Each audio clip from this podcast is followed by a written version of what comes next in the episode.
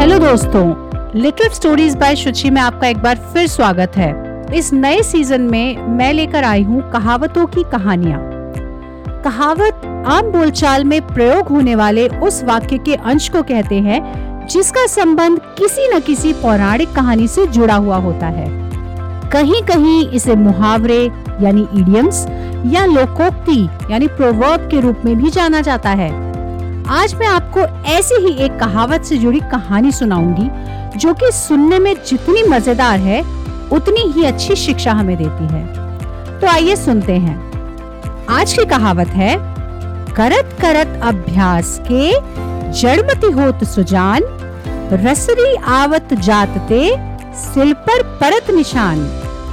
प्राचीन काल में बच्चे गुरुकुल में पढ़ने जाते थे, जहाँ पर गुरु अपने शिष्यों को पढ़ाते थे। एक गाँव के एक आश्रम में वरदराज नाम का एक बालक पढ़ता था।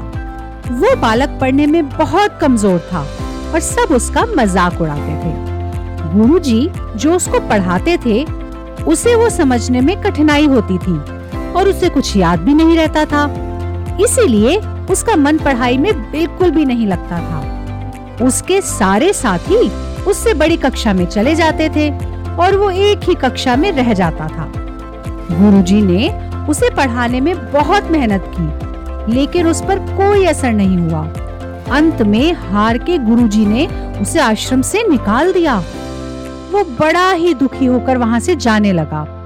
रास्ते में वो सोचने लगा कि घर जाके पापा के सामने क्या मुँह दिखाऊँगा और उनसे क्या कहूँगा कि गुरुजी ने मुझे क्यों निकाल दिया है। जाते जाते रास्ते में उसे प्यास लगी और उसे एक कुआँ दिखाई दिया। वो उस कुएँ के नज़दीक गया और वहाँ रखी बाल्टी से पानी निकालकर पी लिया। पानी पीने के बाद उसने देखा कि कुएँ की जगत, जिसे सील या मुंडेर भी कहते हैं, उस पर रस्सी के बार बार घिसने से गड्ढे और निशान पड़ गए हैं। उसने सोचा कि यदि बार बार एक नरम रस्सी घिस घिस कर इतने मज़बूत पत्थर पर भी निशान बना सकती है तो क्या मैं बार बार याद करके और कठिन परिश्रम करके विद्या प्राप्त नहीं कर सकता?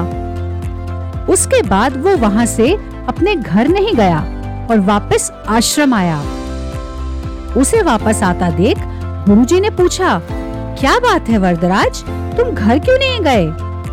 वरदराज ने कहा, गुरुजी, मुझे एक और अवसर दीजिए। इस बार मैं बहुत मेहनत करूँगा और इस बार मैं आपको निराश भी नहीं करूँगा। गुरुजी ने उसके आत्मविश्वास को देखा तो वो बहुत खुश हुए और उसे फिर से पढ़ाना शुरू कर दिया।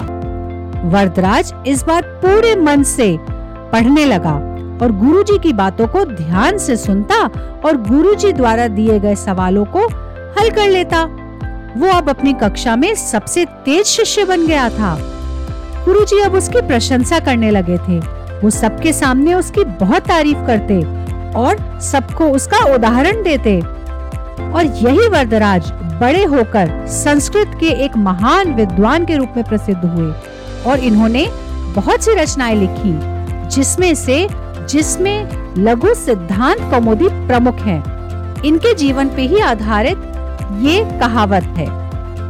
करत करत अभ्यास के जड़मती होत सुजान, रसरी आवत जातते सिल पर परत निशान। इस कहानी से हमें क्या शिक्षा मिलती है? इस कहानी से हमें ये शिक्षा मिलती है, अगर हम जीवन में कुछ भी ठान लें कि हमें ये करना है तो हम लगातार कठिन परिश्रम करके उसे प्राप्त कर सकते हैं। अगली बार फिर मिलेंगे एक और नई कहावत और उससे जुड़ी कहानी के साथ। तब तक अपना ख्याल रखें। धन्यवाद।